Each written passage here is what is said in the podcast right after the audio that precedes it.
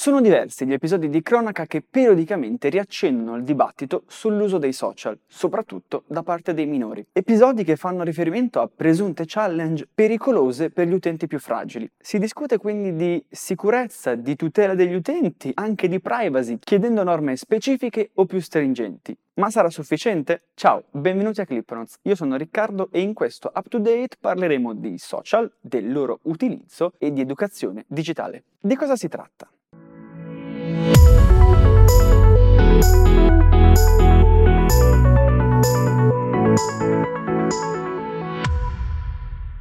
Partiamo dalle challenge che sono tornate, come periodicamente fanno, al centro del dibattito. Infatti in questi giorni sulla stampa si parla della cosiddetta Blackout Challenge, come diversi anni fa si parlava della Blue Whale. Entrambi però casi smontati dagli esperti, di cui sui social pare non essercene effettivamente traccia. Mentre invece sono convinti della loro esistenza la stampa e l'opinione pubblica, che si interrogano quindi sulla pericolosità dei social che potrebbe avere sui minori, come diversi decenni fa si discuteva dei videogiochi o ancora prima della pericolosità dei fumetti. In particolare, in queste settimane c'è stato anche un intervento del garante della privacy in Italia che ha fatto delle richieste specifiche. Ha segnalato come le impostazioni non siano del tutto rispettose della privacy, non ci sia trasparenza nei confronti degli utenti, chiedendo anche una maggiore tutela dei minori e una verifica dell'età al momento della registrazione. Queste richieste sono state fatte dal garante direttamente a TikTok, che è la piattaforma che è ora nel mirino, l'ultima arrivata tra i social più utilizzati e tra le più utilizzate soprattutto dai minori. Ma non è di certo la prima piattaforma a cui vengono fatte queste richieste, infatti in passato è stato fatto anche con YouTube, ai tempi della Blue Whale, e già nel mirino sono finite Facebook e Instagram, come potenzialmente potrebbero esserlo in futuro le nuove piattaforme su cui sceglieranno di andare i più giovani.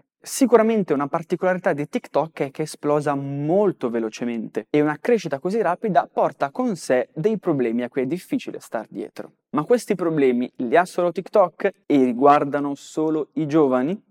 Quando si parla dei social e dei suoi rischi, soprattutto per i più giovani sulla stampa, spesso si fa riferimento soltanto al rischio di imitare dei comportamenti potenzialmente pericolosi, tralasciando però i problemi a cui è esposta la maggior parte degli utenti. Viene ad esempio sottovalutato l'impatto psicologico e la frustrazione che l'utilizzo dei social e di certi social può portare. Frustrazione, ansia, depressione dovute al continuo confronto con la vita che fanno altri, che può essere ritenuta migliore della propria. Questo succede soprattutto dall'utilizzo di piattaforme come Instagram, in cui però ci si dimentica che gli utenti scelgono di condividere soltanto una parte della loro vita, il più delle volte la parte più felice, la parte più bella, generando però così negli occhi di chi guarda la percezione di una vita perfetta, di una vita migliore, paragonata alla propria, quando in realtà non è necessariamente così. Un altro problema, uno dei più antichi, è quello sicuramente dei catfish, fenomeno diventato famoso anche per lo storico programma di MTV, persone che si fingono qualcun altro, o anche il problema dei leaks di contenuti sensibili, condivisi con leggerezza per sfruttarli e a volte anche per vendetta. Diffusi sono i fenomeni di cyberbullismo, di body shaming, che possono portare chi li subisce a compiere anche dei gesti estremi. E sono tutti fenomeni però che non riguardano soltanto i giovani. Diversi sono anche i casi di adulti che cadono in trappole sul web, in truffe, che sono vittime di phishing, come recentemente è stato anche il noto giornalista Corrado Augias sulle pagine di Repubblica,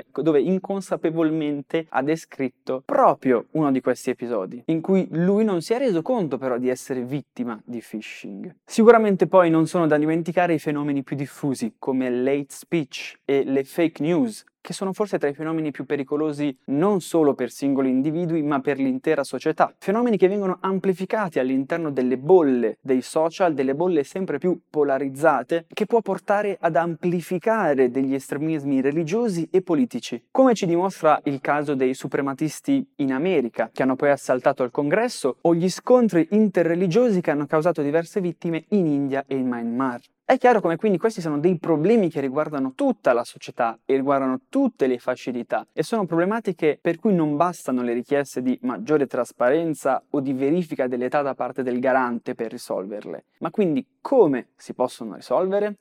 C'è chi chiede leggi più stringenti. È la prima cosa a cui probabilmente si pensa. Le norme però hanno diverse limitazioni. Ad esempio, non riescono a stare al passo con l'evoluzione tecnologica, l'evoluzione del web e dei social, che corre molto più veloce rispetto all'evoluzione normativa. Inoltre il web non si presenta come un qualcosa di uniforme, ma al contrario è molto frammentato. Le piattaforme utilizzate dagli utenti sono molto diverse tra loro e utilizzano delle logiche e dei contenuti molto diversi. Per cui creare un impianto normativo uguale per tutti e vigilare che venga rispettato non è sicuramente facile. Questo non vuol dire però che le norme non siano necessarie o che non possano essere utili in qualche modo e contribuire, come dimostrano anche le valutazioni che si stanno portando avanti a livello europeo, soprattutto in materia di tutela dei dati e della privacy degli utenti. Il GDPR, ad esempio, è un modello di regolamento sui dati all'avanguardia e che porta l'Unione Europea ad essere un passo avanti a tutti in questo settore. E le norme possono anche essere utili per contrastare la diffusione di fake news o individuare i responsabili e responsabilizzando e riconoscendo il ruolo degli editori, autorizzati e certificati anche sul web. Ci sono campi però in cui le norme possono fare poco o in cui difficilmente possono arrivare, come il tema del benessere mentale o dell'inclusione sociale, campi in cui serve un intervento più ampio, profondo e soprattutto lungimirante, cioè che sia valido per le piattaforme di oggi ma che metta le basi per essere pronti anche alle piattaforme del domani, per cui serve anche l'intervento di varie figure. Può esserci un input politico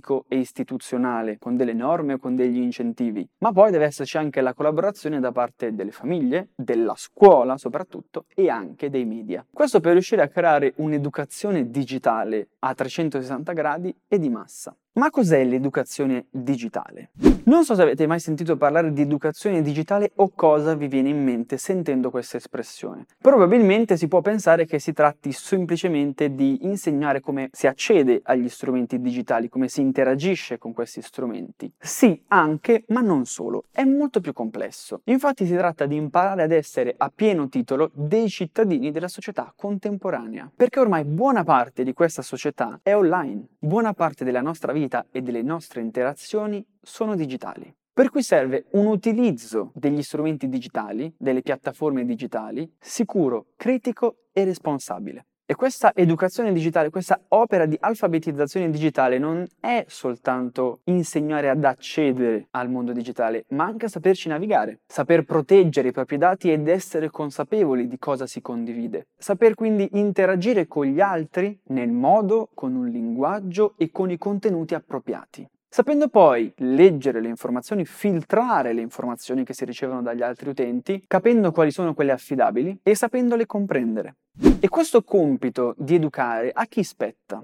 In primis sicuramente alla scuola, per le future generazioni. E infatti già il Piano Nazionale della Scuola Digitale del 2015 prevedeva delle linee guida in questo ambito. Si tratta di un documento di indirizzo attuato in parte e che teoricamente avrebbe portato all'introduzione dell'educazione civica digitale in ogni scuola di ordine e grado. Una tematica e una disciplina che però non è ancora rivestita dell'importanza che meriterebbe, essendo, come dicevamo prima, fondamentale per essere parte della società contemporanea. E infatti spesso si fa l'errore di associare l'educazione digitale a scuola con l'insegnamento dell'utilizzo degli strumenti digitali didattici. Ma l'educazione digitale non è soltanto saper usare questi strumenti per la didattica a distanza e per la didattica digitale integrata. Spesso manca la parte di cittadinanza, che forse poi è quella fondamentale. Parte di questo compito spetta poi anche ovviamente alle famiglie. I genitori hanno un ruolo educativo fondamentale e non basta che proibiscano l'utilizzo dei dispositivi e delle piattaforme, che sposta soltanto più in là il pericolo, ma non aiuta a imparare ad affrontarlo. E non basta neanche dire cosa è sbagliato, fare un elenco dei pericoli. Ma i genitori hanno il compito di guidare e accompagnare i figli nel mondo digitale, creando un dialogo e rispettando i diversi ruoli e gli spazi di ognuno.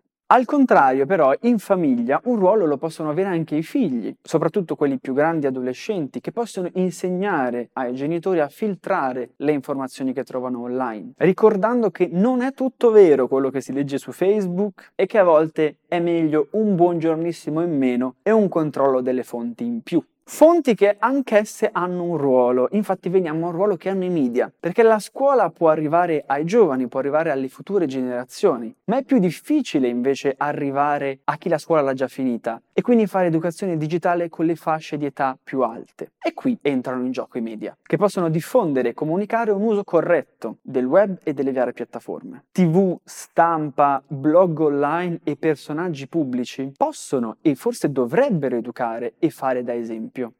Quando si parla di social, quando ci si approccia a queste tematiche e si riflette sull'educazione digitale, bisogna ricordarsi che il web non è l'inferno e non è neanche il paradiso, non tutto è bianco o nero. Bisogna ricordarsi che ormai il web e i social sono parte delle nostre vite e non sono una dimensione alternativa. Virtuale, digitale, non vuol dire finto, non vuol dire che non siano reali, anzi sono parte della nostra realtà quotidiana. E come si può incappare in pericoli camminando per strada, si può incappare in pericoli navigando sul web.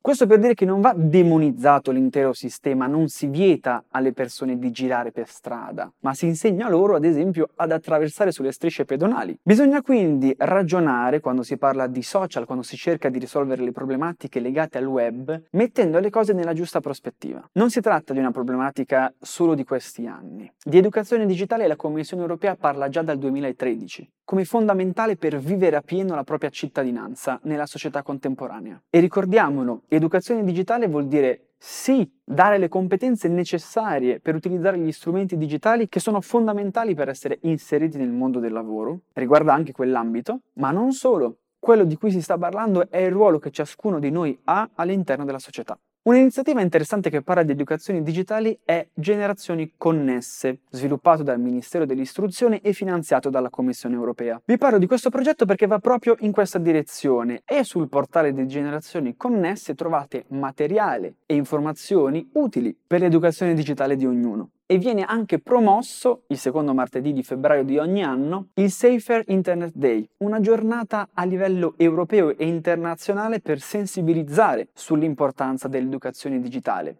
Questo ci permette anche di concludere questa puntata con dei segnali incoraggianti, ricordando però che bisogna fare molto di più e la strada da fare è ancora lunga, soprattutto perché la società digitale non rallenta, ma anzi accelera, e se non lo si fa in tempo sarà poi difficile recuperare. Che ne pensate? Se volete fatecelo sapere nei commenti, iscrivetevi poi al nostro canale YouTube, seguite la nostra pagina Instagram e su TikTok, visitate clipnotes.it e come sempre noi ci vediamo alla prossima puntata. Ciao! We'll